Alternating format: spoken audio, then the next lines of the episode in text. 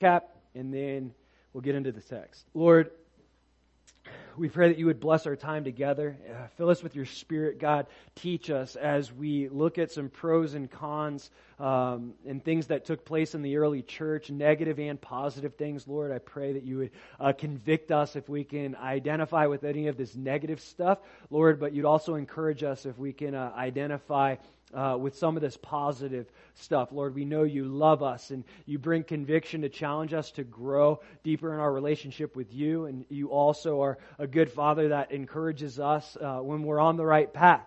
God, so I pray that you would make those things clear uh, as far as where we stand in our relationship with you, what we need to work on, what we're doing right. God, that, I, that those things would uh, be very clear as we focus on some of these topics throughout this text. Uh, so we ask again that you would bless our time together. In Jesus' name, amen. All right. So, bringing it all the way back to Acts chapter 1, Jesus, he promised the disciples that he would send them the Holy Spirit. In Acts chapter 2, we see that Spirit, uh, the, the promise fulfilled. The Holy Spirit was sent uh, by the Lord, came upon the disciples. We see Peter preach this powerful message, and 3,000 people get saved. Then Acts chapter 2 ends in verse 43 specifically. Uh, we see Luke talk about these signs and wonders and miracles that the apostles performed. Well, he gives us an example of one of those wonders or miracles in Acts chapter 3 where we see this man who was lame. His entire life was sitting outside of the gate of the temple, specifically the gate called Beautiful, and he has this encounter with Peter and John, and Peter and John aren't able to provide for him financially, but what they do do is they basically heal him in the name of Jesus, and this man is able to stand up. In fact, he leaps up. He's never walked in his entire life, and now he's leaping around. It was grace upon grace. But the Lord didn't just heal this man for this man's sake, He healed this man for everyone that was there to witness this miracle. He healed him for their sake as well. He used this miracle as a means to get the attention of the multitude, of the masses, so that they would recognize recognize the power of God and respond to the gospel of God. And we see Peter, he preaches the gospel and many more get saved. Well, this miracle and these people get, getting saved caused some unwanted attention.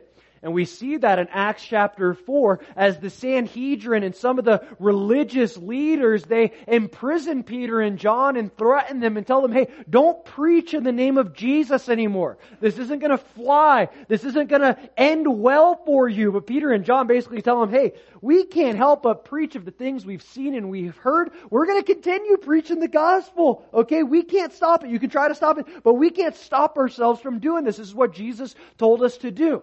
So then they get with their buddies, the church, their companions, and they pray. Why? Because they know or knew that they were going to need more boldness to continue to endure the future hardships. They knew that the Sanhedrin meant what they said, that they were going to persecute them if they kept preaching the gospel. So the disciples know that persecution is right around the corner, so they pray for the strength to endure the trial. They pray for the boldness to preach the gospel despite the consequences.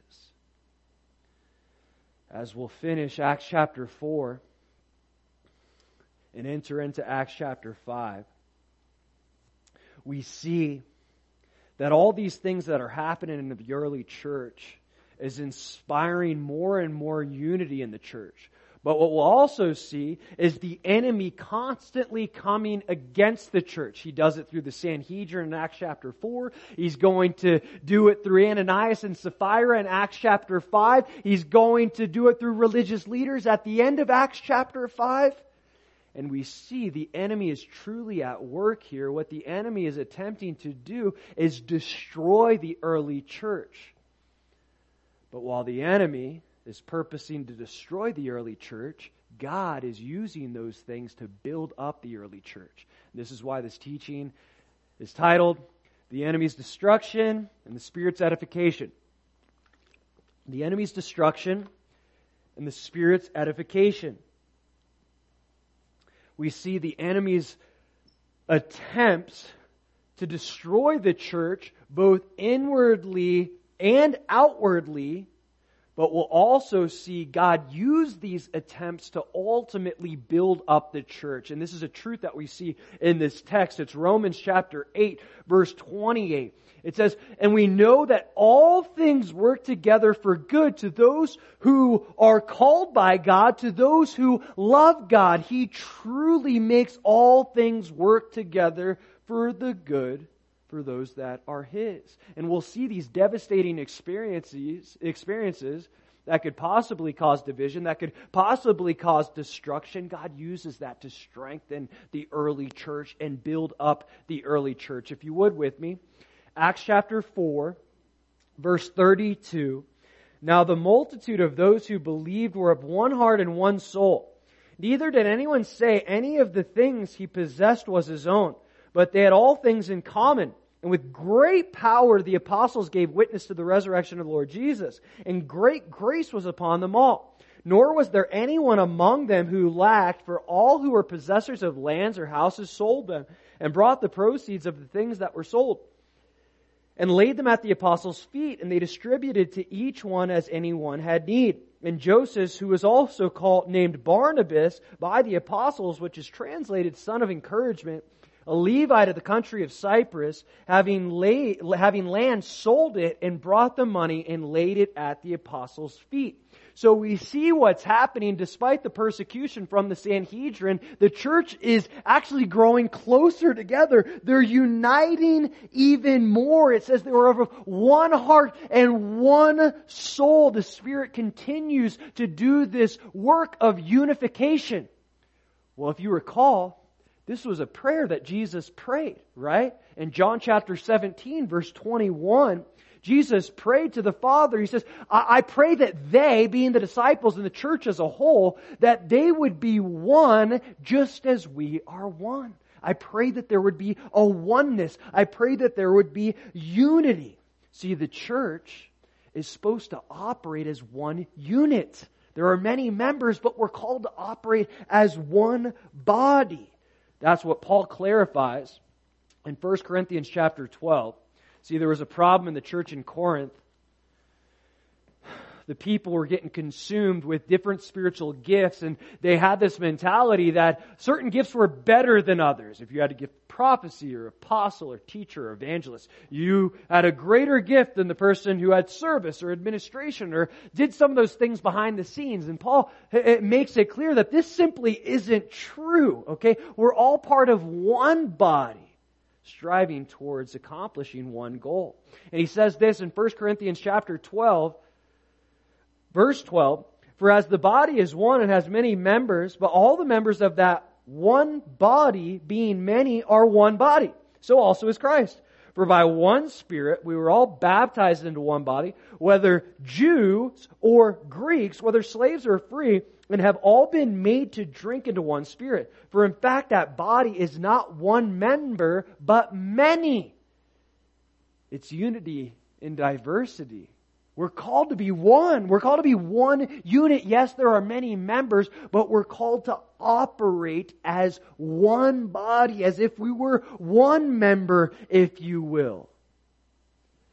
See, God tells us that we're a part of something bigger. Okay? We're a part of something bigger than ourselves. We're a part of something bigger than our jobs, our occupations, even our family life. We're a part of this vast, diverse body of Christ. Yeah, we're a part, but what part? What part do you play? Are you the hand? Are you the foot? Are you the backbone? Are you the mouthpiece? These are some of the illustrations that Paul gives us in 1 Corinthians chapter 12 to understand how the body functions, okay? I'm limited if I have one hand. I'm limited if I can't talk. I'm limited if I don't have eyes or ears. And that's what he's saying. When the body's not operating as a whole, the body is limited because you're not using your whole body. So when there's people in the church that aren't being part of the body, we're limiting what the body could actually do, what we could accomplish. If we're a church without ears, what's going to happen? If we're a church that can't speak, or a church without a backbone, or a church without hands or feet, what kind of church is it? It's a church that's missing a part. It's a church that's missing members. More accurately, it's usually the members just don't know what part they play in the body. I, I don't know what I am. I don't know if I'm a hand or a mouth or a foot. I don't know what role I'm supposed to play. Maybe I, I believe you that I'm called to be part of something bigger and I'm called to be a part of the church and operate at the church. I just don't know what I'm called to do. Well, I'd love to help you with that personally. We have spiritual gift tests and other means to help you figure out what your spiritual gifts are, what part you're called to play in the body, but we see this truth in Scripture. Church is not just a place we go, it's something we're a part of. Something we're a part of. The church in the Bible wasn't just a place that they went to on Sundays. It wasn't a building. It was the people. It was a body. It was a unit. This is what we see in the early church. They were beginning to understand what part they played in this unification process. But it says, I want to go back to verse 33. With great power, the apostles gave witness to the resurrection of Lord Jesus, and great grace was upon them all. So they're operating as a unit for a specific purpose, that specific purpose being getting the gospel out. The gospel of Jesus Christ. That was their primary purpose. And it says they were able to do this because of great power. They were empowered to do this. The Holy Spirit empowered them to preach the gospel. But it also says great grace was upon them all. See, great grace was the motiva- motivational factor behind which, why they shared the gospel. It was the grace of God that compelled them to share the gospel. It wasn't something like Jesus gave us the Great Commission and now we have to go share the gospel with people. No!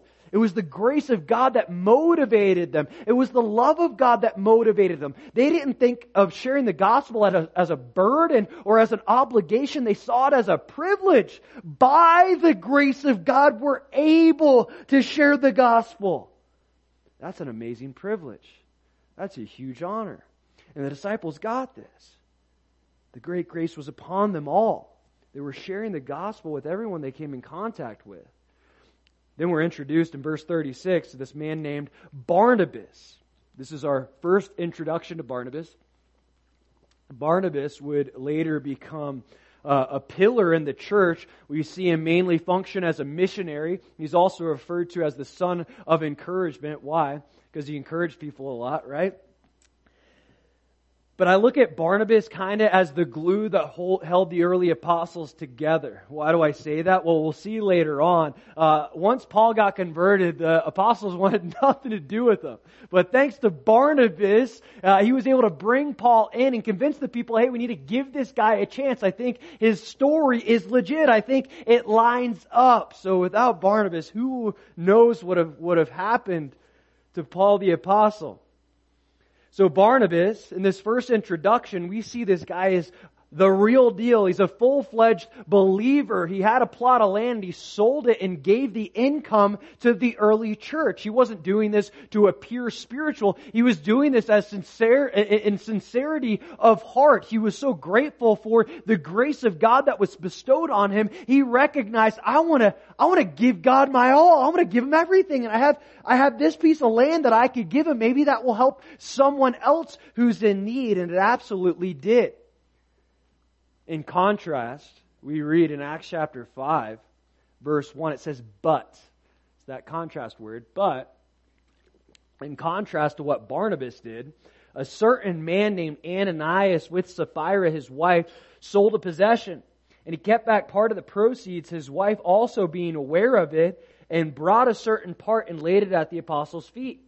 But Peter said, Ananias, why has Satan filled your heart to lie to the Holy Spirit and keep back part of the price of the land for yourself. While it remained, was it not your own? And after it was sold, was it not in your own control? Why have you conceived this thing in your heart? You have not lied to men, but to God. So, most likely, the reason why Ananias and Sapphira did this is because they saw how the early church responded to Barnabas. When they saw Barnabas give all that he had, the early church was like, praise God, man. You're, you're a, a real brother. You're a real believer. Now we can help a bunch of the poor people in Jerusalem. And they probably saw that. They're like, I want that respect. I want that honor. I want them to look at me like they look at Barnabas. So they sell their land, attempt to do the same thing, but it says they kept back part of the proceeds. They didn't give everything. They appeared to give everything, but they held a piece back. What they were doing, Peter says, was deceiving the Holy Spirit and deceiving the early church. That's point number one. The Holy Spirit despises deceit. The Holy Spirit despises deceit. See, Ananias and Sapphira are playing the hypocrite. Their form of deceit is to convince people that they're giving God more than they actually are. Are you pretending to give God more than you actually are? The Bible addresses this on several occasions. One being in Malachi. It's the last book in the Old Testament, just before Matthew. God addresses the priests who were doing just that, pretending to give more than they actually were. And he says in Malachi chapter 1 verse 7, You offer defiled food on my altar, but say, In what way have we defiled you? By saying the tor- table of the Lord is contemptible. And when you offer the blind as a sacrifice, is it not evil? And when you offer the lame and sick, is it not evil? Offer it then to your governor. Would he be pleased with you? Would he accept you favorably? Says the Lord of hosts. But now entreat God's favor that he may be gracious to us while this is being done by your hands. Will he accept you favorably? Says the Lord of hosts. Who is there even among you who would shut the doors so that you would not kindle fire on my altar in vain? I have no pleasure in you, says the Lord of hosts, nor will I accept an offering from your hands basically what was happening was the, the priests, they were called to sacrifice unblemished animals, lambs, calves, whatever the animal was. They were called to sacrifice the best of what they had. And what they were sacrificing was the worst, the least of what they had. We're to sacrifice the thing that we don't really care about. We're to sacrifice the blind. We're to sacrifice the lame. We're to sacrifice the diseased. They're providing sacrifices for the Lord, but it's half-hearted. It's not a sacrifice that honors God. As David says, I'm not going to sacrifice anything to the Lord that doesn't cost me something. If I'm going to say I'm sacrificing the Lord, it's going to be a legitimate sacrifice. I'm not just giving God my leftovers. That's what they were doing. I'm giving God my leftovers. I'm giving God the things that I don't really care about. I'll give God my time during this time because I don't really care about that time. I don't really do anything important that time. I'll give God this portion of my life, but I won't give God this other portion of my life. We're essentially saying to God, you don't deserve to have a, a feast with me, a meal with me. You don't deserve for me to give you my all. You only deserve my leftovers. You deserve my doggy bag. You deserve the scraps. What does that say to a king? And he is a king. He's a great king. And as a great king, as the great king, he deserves our all. Have you been giving your all to Christ? Or have you not? Ananias and Sapphira, they weren't giving their all to Christ. They were just giving a little bit. They were half in and half out. And they thought that they were getting over on them. They thought they were deceiving the Lord. They thought they were deceiving the church, but they weren't deceiving anyone. Peter realized because of the Holy Spirit that they weren't being honest, they weren't being sincere. They were appearing to be one thing, but they were actually something entirely different. See, when we don't give God our all, we're robbing God. We are. When we don't give God our all, we're robbing Him. Why? Because it's all God's. Everything in this world is God's. Our lives, our family, our possessions, it's all God's. That's what the Bible teaches us. So when we don't give Him our all, it says we're robbing Him. How do we rob them? Well, we can rob them in many different ways. Maybe it's, it's, it's effort. I'm being apathetic in my Christian walk. I'm not doing the things God's asking me to do. Maybe it's energy. I just don't really have the energy to do the things that God's asking me to do. I'm not going to put forth the energy that God's asking me to do. I'll put forth the energy to the things that I want to do and I like to do, but not the things that God wants me to do and likes me to do. Could be money. Bible says we're robbing God when we don't give back to God. That's in Malachi 2, specifically chapter 3. He says that's one of the things he corrects them with. Not only are you, are you giving me the least of what you have and providing these lame, diseased, blind sheep to sacrifice to me, a, a sacrifice that I won't accept, you're not giving back to me. I've given you so much and you're not giving back to me? See, we can rob the Lord in many different ways could be integrity. Lord's asking us to be honest about something, and, and we're choosing not to be. Point is, maybe you've been robbing God in some capacity lately.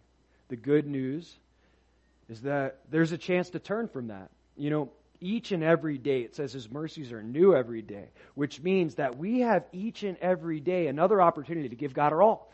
If I didn't do it yesterday, I can do it today, okay? Today is a new chance to give God my all. If I rob God of time or of something in the past, at least I can give Him my all today. And you know what happens? When we give the Lord our all, He takes notice. And He blesses us. Let me show you. In Mark chapter 12, in Mark chapter 12, see this awesome story about his widow who had next to nothing. Jesus is going to use this widow to get across a powerful message.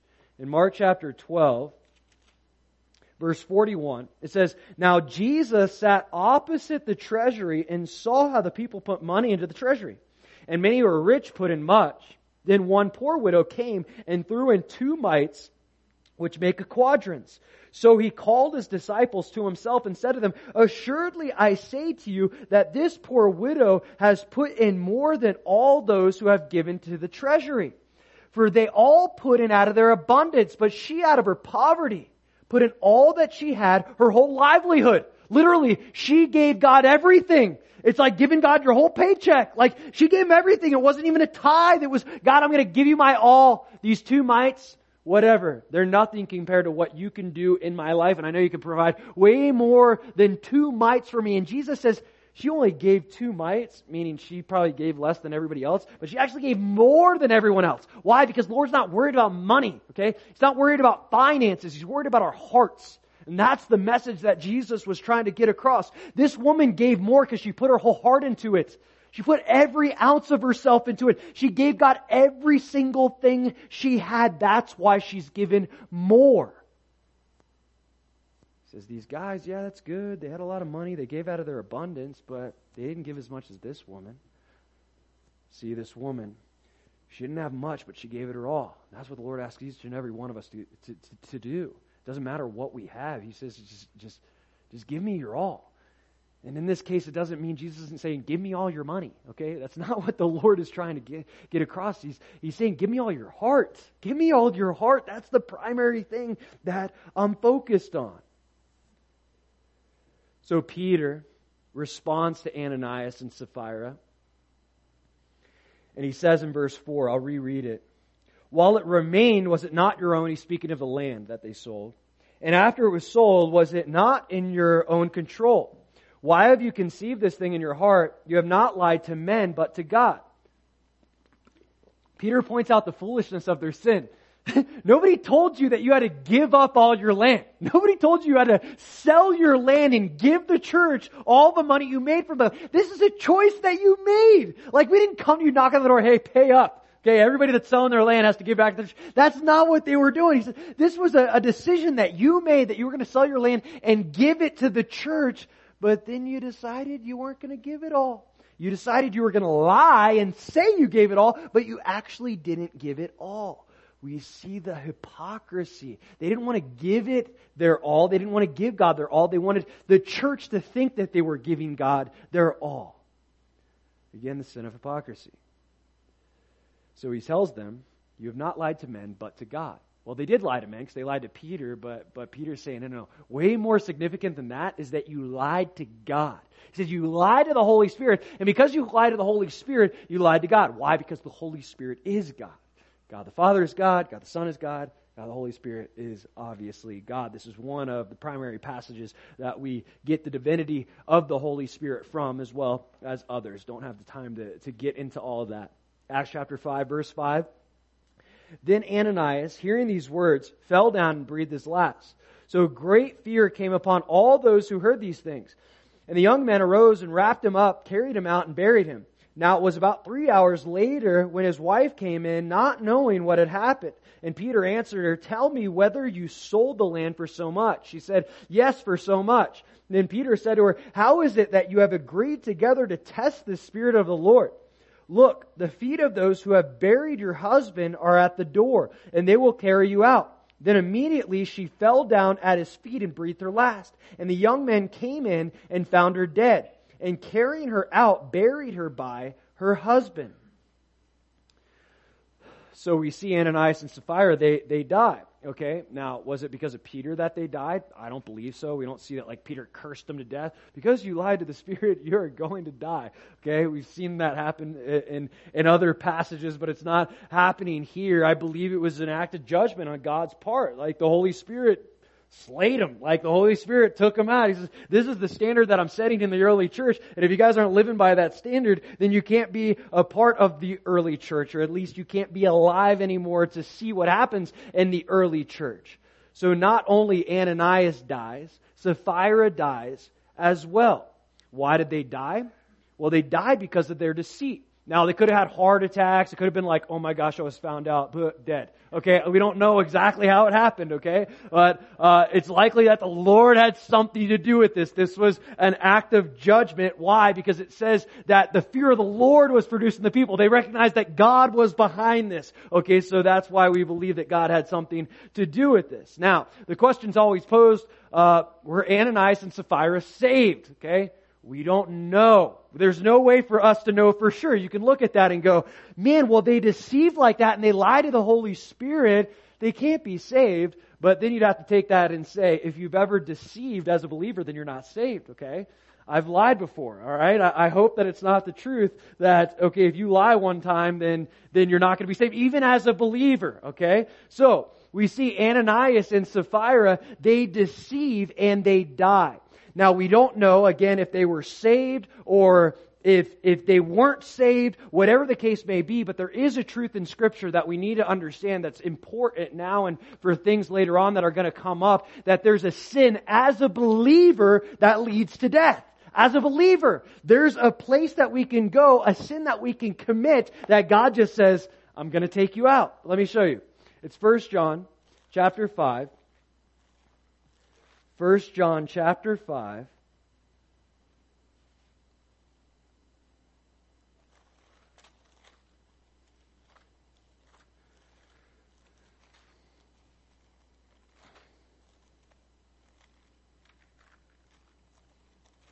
First John chapter 5 verse 16 says this. If anyone sees his brother, when he says brother, he's referring to the church, okay? If anyone sees his brother sinning a sin which does not lead to death, he will ask, and he will give him life for those who commit sin, not leading to death.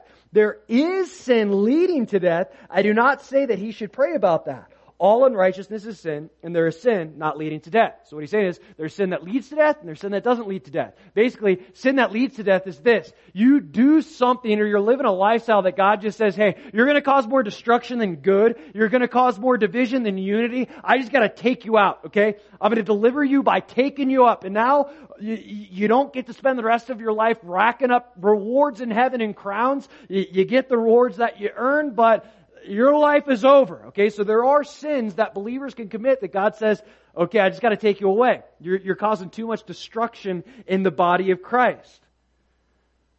In fact, Tim, my friend, that's a missionary in Colombia that we're going to go see, it's a crazy story. It's a tragic story, but it's a true story.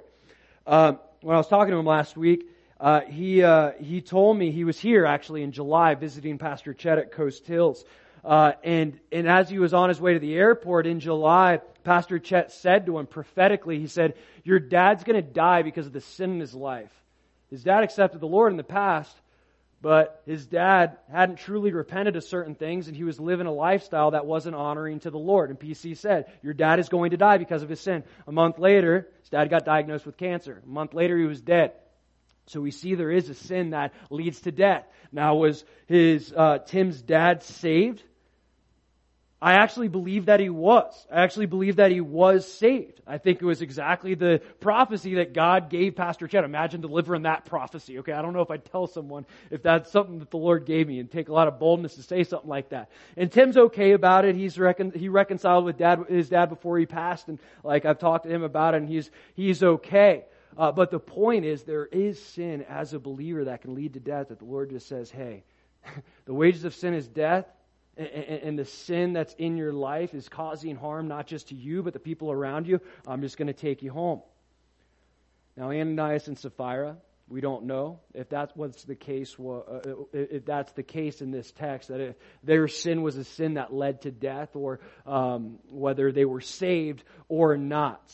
But the point is that God was setting a standard of purity He's saying, hey, listen, this is how things are going to operate in the early church. I'm calling for this standard. If you're going to lie and deceive and cause division in the church, then that's not going to fly with me. See, this wasn't a standard though that God just set now. This was a standard that God had set in the past. Let me show you. It's Psalm 101. In Psalm 101, verse 7. 101 verse 7, it says this, He who works deceit shall not dwell within my house. He who tells lies shall not continue in my presence. God says if you're gonna live a life of deceit, if you're gonna live a life of lies, you're not dwelling in my house anymore. We're not having that. Why? Because he's a good father and he sets a standard. And it's not just like, oh, he, he accepts it all. Like it's, yes, there's grace, there's forgiveness, but he's not okay when we have deceit in our lives and we're trying to live in his house. That's not going to fly here. You don't get to be in my house if that's the way that you're going to live. See, God sets a standard.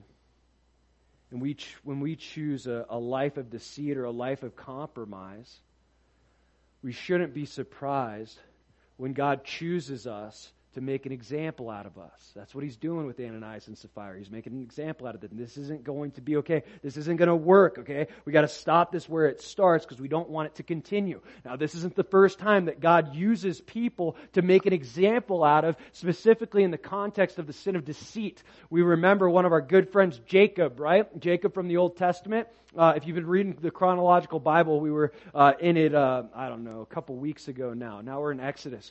Uh, but we were going through Genesis just before Job, and, and we read about Jacob, and we see Jacob was known as a deceiver. Why? Because he deceived people. He lied to people all the time. And so God has this encounter with Jacob, and uh, Genesis chapter 32, and, and it says that God wrestled with Jacob. They were physically wrestling, okay? He's probably wrestling with actually Jesus, alright? So he's physically wrestling with God, and God asks Jacob a question. What was that question? What is your name? Is God asking Jacob a question uh, asking him what his name is because he doesn't know? Like, yes. No. God knows all things. He knows what Jacob's name is. There's a point behind the question. The reason he's asking Jacob the question is to bring him back to the root of his sin, the root of his deceit. What was that? Remember, when Jacob pretended like he was Esau and he went to his father Isaac to, to, to get the birthright, right? He was deceiving his father to gain the birthright. And Isaac said, What is your name? Jacob said, My name is Esau. That's where his deception started. That's the first time that we see the deceit of Jacob. What God was doing was trying to get to the root of the problem. This is where your deception started. We need to address this issue before we can move forward. If we don't address the root, the sin's just going to continue to grow. And what happened with that story in Exodus chapter 32? Jacob said, Yeah, my name is Jacob. I think he got the point. But just to make sure he got the point, God crippled him. God crippled him to make sure he learned his lesson that he wouldn't fall back into that deceit anymore. See, when we choose to live lives of deceit, we can expect at the very least to be crippled. At the very least, to God give us the consequence of crippling us. And I'm not speaking physically, I'm at least speaking spiritually. For Ananias and Sapphira, they weren't just crippled, they were killed because of the deceit that was in their life. Acts chapter 5, verse 11. So great fear came upon all the church and upon all who heard these things. So God accomplished his purpose in dealing with the sin of Ananias and Sapphira. Hey, I want you guys to know what my standard is. So great fear came upon all the people. So they're walking out the standard that God had called them to. Acts chapter 5 verse 12.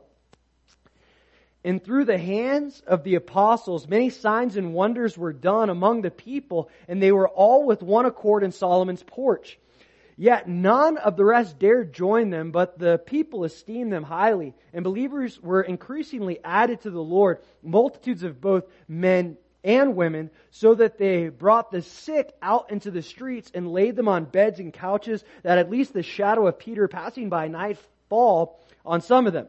Also, a multitude gathered from the surrounding cities to Jerusalem, bringing sick people and those who were tormented by unclean spirits, and they were all healed. So, the disciples, they're performing signs and wonders and healing people. If you remember, they asked for this power in Acts chapter 4 verse 30. They prayed this prayer after the Sanhedrin persecuted them. And they said, hey, God, give us, grant us the power to continue to perform these signs and wonders. But they weren't doing it so that people would look at them like, wow, you miracle worker, you healer. They were doing it because they saw God's pattern. He was using the physical healings to bring forth spiritual healing. He was using the physical healings to get people's attention to heal the God, hear the gospel. So they knew that God was going to use these miracles to make himself known. So, they're performing these miracles and it says that the believers were increasingly added to the Lord, multitudes of both men and women. Despite the enemy's efforts to cause division in the early church, what do we see? God keeps multiplying the church.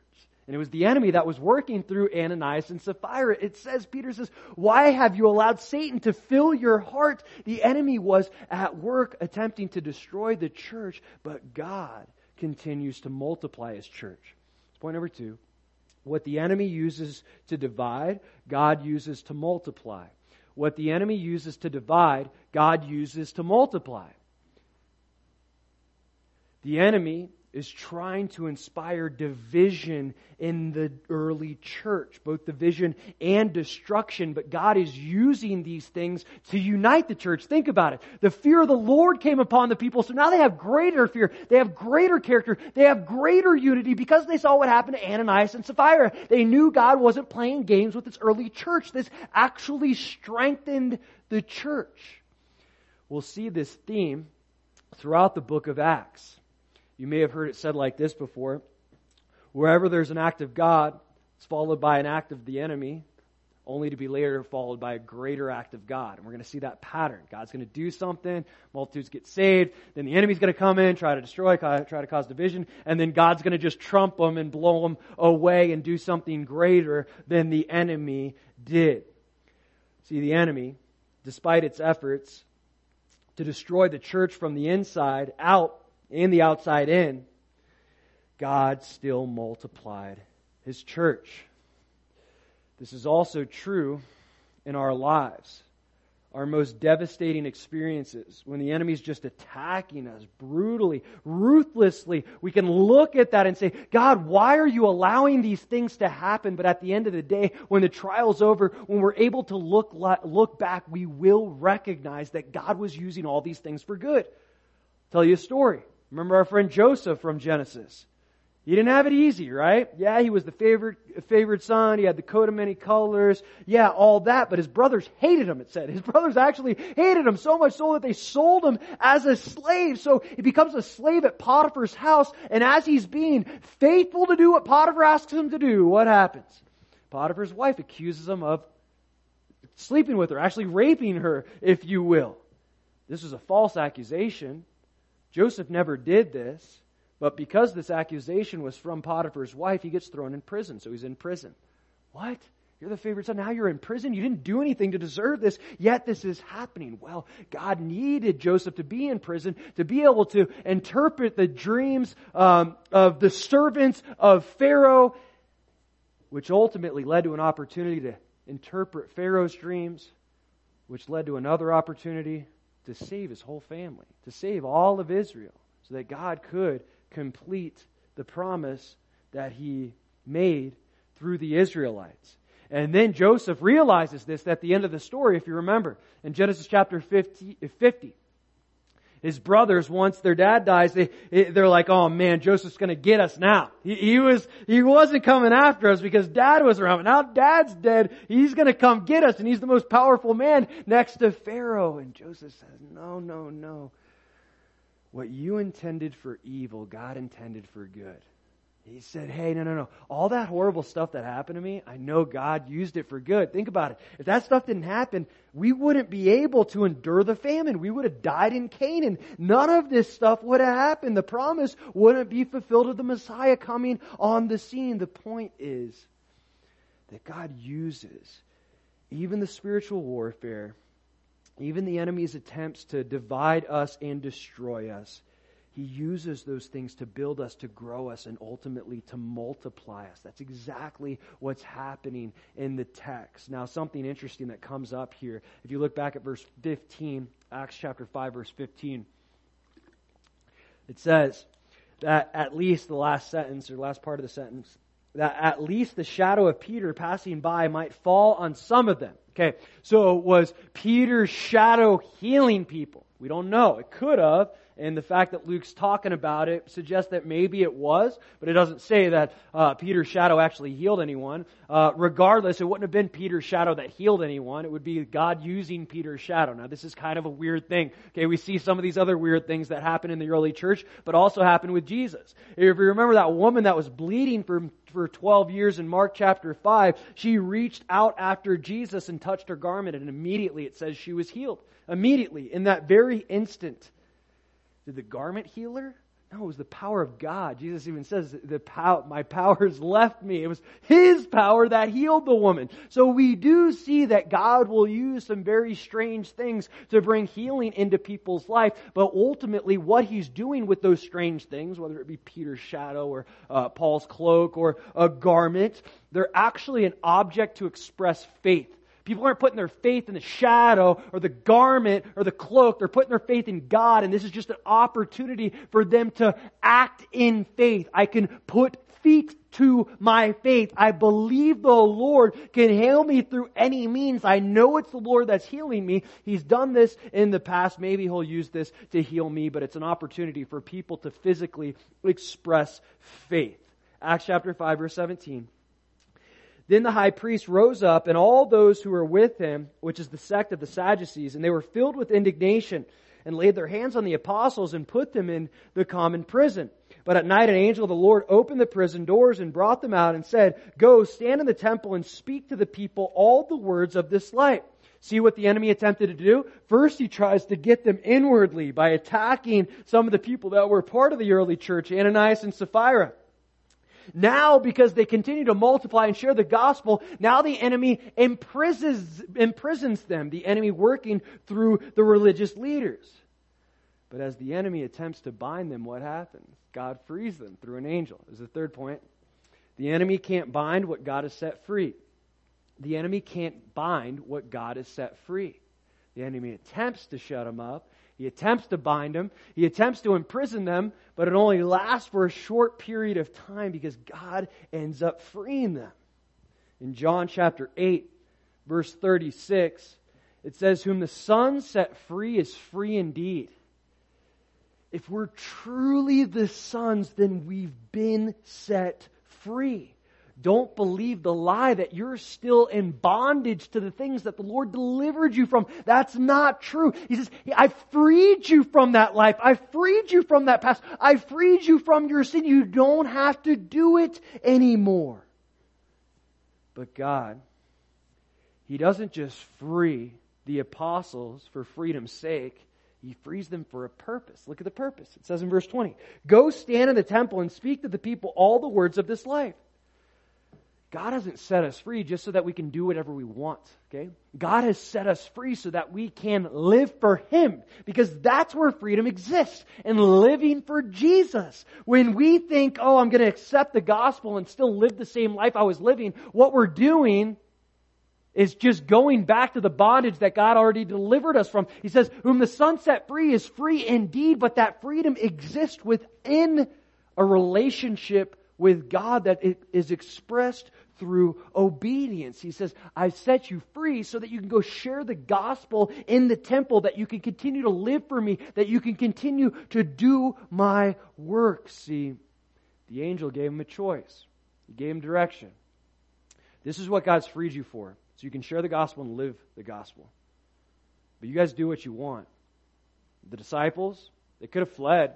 Could have been like, man, I'm, I'm uh, uh, done with this persecution. We already been arrested twice. I don't want it to happen again. I know it's just going to get worse and worse. I'm out. But that's not what they did. They did exactly what the angel asked them to do from di- direction from the Lord.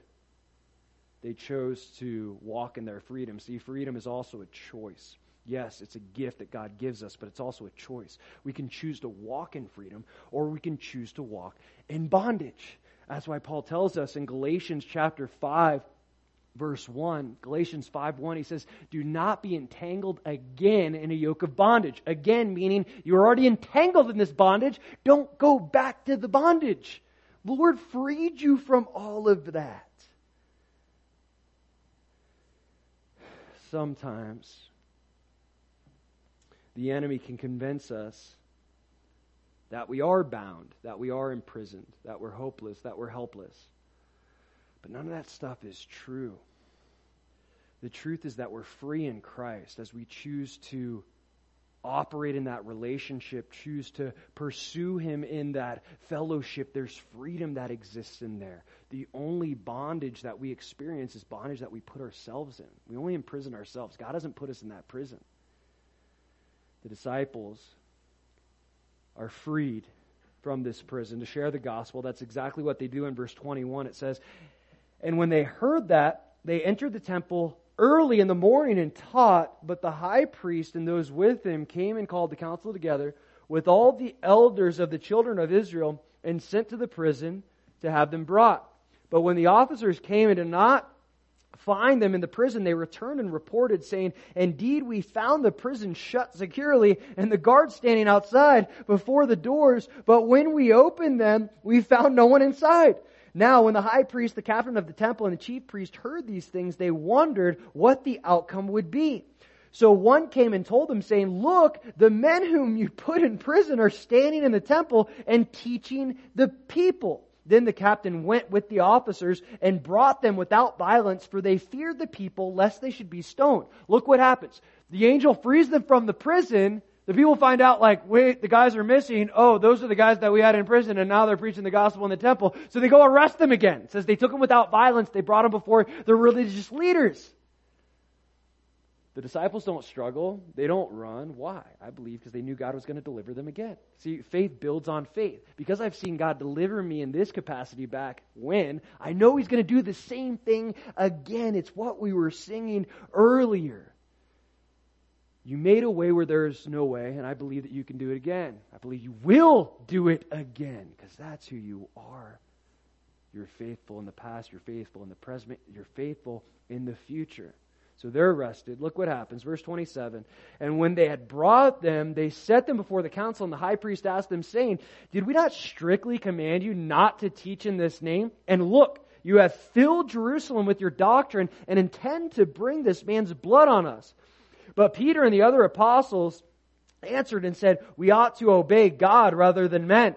The God of our fathers raised up Jesus, whom you murdered by hanging on a tree. Him God has exalted to his right hand to be prince and savior, to give repentance to Israel and forgiveness of sins. And we are as witnesses to these things, and so also is the Holy Spirit, whom God has given to those who obey him. In their frustration, the religious leaders attempt to confront the apostles again and basically say the same thing. Why are you still preaching in the name of Jesus? Well, Peter and John told them we're going to keep preaching in the name of Jesus. This shouldn't have shocked them, but they say your doctrine has filled all of Jerusalem. They're saying it with a negative connotation, but what the disciples are hearing is a positive affirmation, right? This is what Jesus told them to do. I'm going to give you the Holy Spirit. First, you're going to go out into Jerusalem, then Judea, then Samaria, and then to the ends of the earth. So they here's, wow. Okay, so the gospel's getting around, right? We're filling Jerusalem with the doctrine of our Lord and Savior, Jesus Christ. They were doing what they were supposed to do. And as they confront the apostles, they threaten them again not to preach in the name of Jesus. And Peter gives them a similar response as he did back in chapter 4. And he says in verse 29, We ought to obey God rather than men. But I thought we were called to submit to authority. Doesn't the Bible teach that? Yeah, the Bible teaches that. But this gives us further clarity. We're called to submit to the authority of man, whether we agree with them or disagree with them, unless that authority asks us to sin. That authority asks us to sin, then yes, we should obey God rather than men. If anyone ever tells you, and if this country hopefully never happens, but if there comes a point in this country where people say you can't preach Jesus anymore, and it has happened in some arenas, right? Don't listen to them. You don't have to. You have my permission. You have God's permission, okay? Continue to share the gospel. Continue to live for the gospel. If anyone is trying to shut the mouth of someone that's sharing the gospel, that's a work of the enemy. You won't see people do that with Islam or Buddhism or Hinduism. Why? Because those names carry no power. But there's power in the name of Jesus, and the enemy is threatened by that name. So he always tries to shut the mouths of people that are sharing the gospel. We shouldn't be shocked when it happens, but when it happens, don't get fearful and say, hey, well, this man told me I can't do this. I don't care what that man told you to do. We see in the Bible it is taught that God would have us continue to share, to continue to live out the gospel despite the consequences. And in that text and context, we don't have to submit to authority when they tell us to sin. Acts chapter 5, verse 33 when they heard this, they were furious and plotted to kill them. So instead of accepting the gospel and recognizing, like Peter just shared the gospel, like you killed Jesus, okay? There's an opportunity, there's a way out, there's grace, and they just get mad. This is their pride, their stubbornness, their self-righteousness. I don't need Jesus. I'm good. Put my faith in my works. I'll put my faith in myself. I don't need to put my faith in some guy that's dead. This is foolishness. They have an opportunity to accept the gospel, but because of their anger and their pride, they're going to resist this, and this resistance is ultimately going to cost them their salvation because they're prideful and stubborn. So it says in verse 34 Then one in the council stood up a Pharisee named Gamaliel, a teacher of the law, held in respect by all the people, and commanded them to put the apostles outside for a little while. So Gamaliel, as it says, highly respected teacher, a rabbi, a Jewish rabbi, uh, he was Paul's mentor. He raised up Paul. We'll see later on. Um, so very highly revered man. People listen to what he had to say. So the religious leaders are, of course, going to listen to what he has to say. Verse 35. And he said to them, Men of Israel, take heed to yourselves what you intend to do regarding these men. For some time ago, Theudas, rose up, claiming to be somebody. A number of men, about 400, joined him. He was slain, and all who obeyed him were scattered and came to nothing. After this, Judas of Galilee rose up in the days of the census and drew away many people after him. He also perished, and all who obeyed him were dispersed. And now I say to you, keep away from these men and let them alone. For if this plan for if this plan or this work is of men, it will come to nothing. But if it is of God, you cannot overthrow it, lest you even be found to fight against God. Point number four the enemy can't stop what God has started. The enemy can't stop what God has started. In, in Gamaliel, though he's a Jew, okay, he, he recognizes this. There's nothing you can do to stop this thing if it's from the Lord. Your best efforts are basically futile, are useless because God will have his way. This is also true in our lives.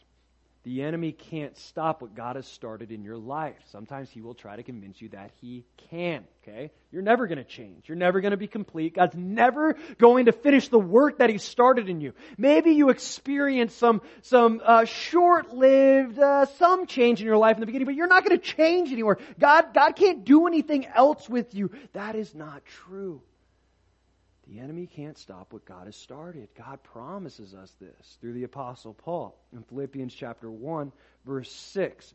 He says, being confident of this very thing, that he who has begun a good work in you will complete it until the day of Jesus Christ. What does that mean? That because our Father is so good, that He's so loving. He says, I'm never going to give up on you. I'm going to keep working on you until Jesus comes back or until I've perfected you. I'm never going to stop. I promise you, I will complete the work. Now, there's another truth here. The enemy can't stop what God has started, but we can. What do I mean? God still gives us free will. We have a choice each and every day as to whether or not we choose to walk with Jesus or not. We have a choice each and every day whether we choose a, a, a life of sanctification or, or, or a life of, of backsliding over and over again. See, the Lord will always give us a choice. He will complete the work as long as we're walking with Him. But we choose to, if we choose not to walk with Him, then how is He supposed to do the work? If I choose to live my life over here apart from Jesus Christ, how is He going to complete that work in me? We see this example with the man referred to as the rich young ruler in Matthew chapter 19. Jesus has this encounter with this man. The man asks him, what do I, what do I need to do to enter eternal life? Jesus says, keep the commandments. He's leading them to truth. And the man says, Well, I basically kept all the commandments, at least the ones that pertain to my relationship with men. And Jesus says, Oh, that's great. Sell all your possessions and give them to the poor and then follow me. Why was he asking him to do that? Jesus wasn't concerned with the possessions. He knew the man made possessions his idol. He was following after his God, which was the God of money, materialism. It wasn't the God that created him. So he says, you can follow after those things or you can follow after me, but it's not going to be both. You have a choice. And what was the choice that the rich young ruler made? It says he walked away sorrowfully because he had great possessions. He didn't want to give up his God. He didn't want to choose Jesus as God over his other God that he grew to love so much. So he walked away sorrowfully. See, he didn't want the Lord to start that work. Sure didn't want the Lord to complete that work. And we have that choice as well. Yes, it's the Lord's doing the work, but we have responsibility in it too. If we don't choose to be a part of that work or accept that work, then how can He complete the work? Gamaliel realizes that whether this is a work of man or a work of God will determine the outcome of it. This is also so true in the church that I've learned the hard way. you find out if something's a work of man if it comes to nothing, okay? And there's things that I've done, tra- transparency moment, okay? There's decisions that I've made that, that were good ideas, okay? That I thought, hey, this is spiritual. This is a good idea. And guess what happened? Some of these things came to nothing. Why? Because they weren't from the Lord. I'll give you an example. I used to do a, a, weekly, every Sunday we'd have a leadership prayer meeting.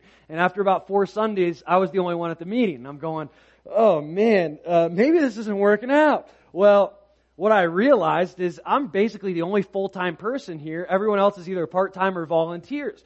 And, and, I know it gets really hard for people that have other jobs and family time and all these different things to, to have all these extra things going on each week. And at first I was a little frustrated, but then I realized, wait a minute. If this was from the Lord, that wouldn't happen. so it helped me really understand the importance of seeking God for direction and confirmation. Is this of you? Okay? Let me give you some examples of that. Our corporate prayer thing, which keeps growing and growing the fasting thing once a month, the home groups, all of that has been confirmed by the Lord. And the Lord's blessing it. Why? Because it's a work of God. People come to me with good ideas all the time, the great ideas. You know what I tell them? Prove to me that God's in this. At least convince me that God's in this because if this is just your good idea or work of man, I don't care how good of an idea it is, it ain't coming to anything. But if this is from the Lord, now we got something to talk about. The Lord's moving, the Lord's doing something. He'll make that thing prosper. Gamaliel understood this. If it's from good, from God, it's going to turn out good. We'll finish here. Acts chapter 5, verse 40. And they agreed with him, and when they had called for the apostles and beaten them, they commanded that they should not speak in the name of Jesus and let them go. So they departed from the presence of the council, rejoicing that they were counted worthy to suffer shame for his name. And daily in the temple and in every house, they did not cease teaching and preaching Jesus as the Christ. So the religious leaders, they can't just let it go. They gotta let the disciples go with a beating. But we see the enemy's beating was God's building. God was building them up through this beating. This is the fifth and final point. The enemy's beating is God's building. The enemy's beating is God's building. And in other words, the enemy's process of beating us is God's process of building us, okay? And they get this. The council beats the disciples, tries to beat them into submission, beat them into silence. And what do they get in response? Rejoicing that they get to suffer like their Lord did. Now, they're likely not rejoicing in the fact that they're getting beaten. It's likely more spiritual than that, okay? We're like Jesus because we got beaten. They recognize by the power of the Holy Spirit that as they suffer, they're able to identify more closely with their Savior. They, they get it. Oh my gosh, this is the point of suffering. This is the process of suffering. God uses these things, and yes, I get to suffer like Jesus, but I know Jesus is doing something in me through this suffering. This suffering is not in vain. And the more I suffer for the sake of the gospel, the more I understand Jesus Christ. See, the disciples, they're getting this, and they continue to preach the gospel. And the only reason they're able to do this is because of the power of the Holy Spirit. Remember his Lord's promise. You're going to receive the God or sorry, you're going to receive the Spirit. It's going to empower you to bear witness, literally to bear witness unto death. To bear witness of the gospel, even if it costs you your life. That's the expression in the Greek there. So not only do they have the power to preach the gospel regardless of the consequences, they have the right perspective. They weren't moved by the challenges. They weren't moved by the trials. They weren't moved by the consequences. They embraced the challenge. They embraced the trials. Why? Because they knew the Lord was using those things to grow them in their relationship with God. So they embraced them. They rejoiced in them. Not the fact that they went through a trial, but the fact that the Lord loved them enough to take them through something that would drive them them to the feet of Jesus and grow them in a deeper relationship with Jesus. Maybe some of you are going through challenges right now, and this is where we'll close. What's your perspective about those challenges? What's your perspective of the Lord behind those challenges? Are you rejoicing at an opportunity to get closer to Jesus? Are you falling into, and, and we can do this easily, the, the self pity, the, the woe is me, man, I got it really bad right now. And I know there are people in this room that, that are struggling, that are going through so many hard times. But the point is, by the power of the Spirit, we can have the right perspective. We can recognize, like the disciples, the enemy's trying to beat me down, but God is using this to build me up.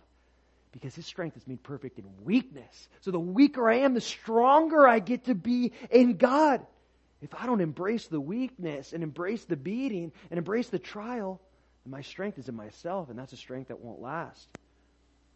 Everything the enemy uses here to divide the church and destroy the ch- church, God uses to empower the church and multiply the church. This isn't just true in the church, this is true in our lives. We got to recognize that all the opposition, all the trials, all the beatings, all the turmoil, all the hardship, all the stress, every bit of it that the enemy is using to destroy us God sees as a tool to build us up, to grow us because He loves us. Let's pray. Lord, thank you for your word. We thank you that we can trust that you make all things work together for, for good uh, to those who love you and are called according to your purpose. God, I pray that these truths would reside in our hearts, that we would trust you despite our circumstances. Lord, that we, like the early church, would be able to operate in the power of the Spirit, to, to preach when it costs us, to have the right perspective uh, when, when, when it's hard. Lord, that we would see your goodness constantly in our lives, that we would truly believe and know that you're a good Father that loves us. In Jesus' name, amen.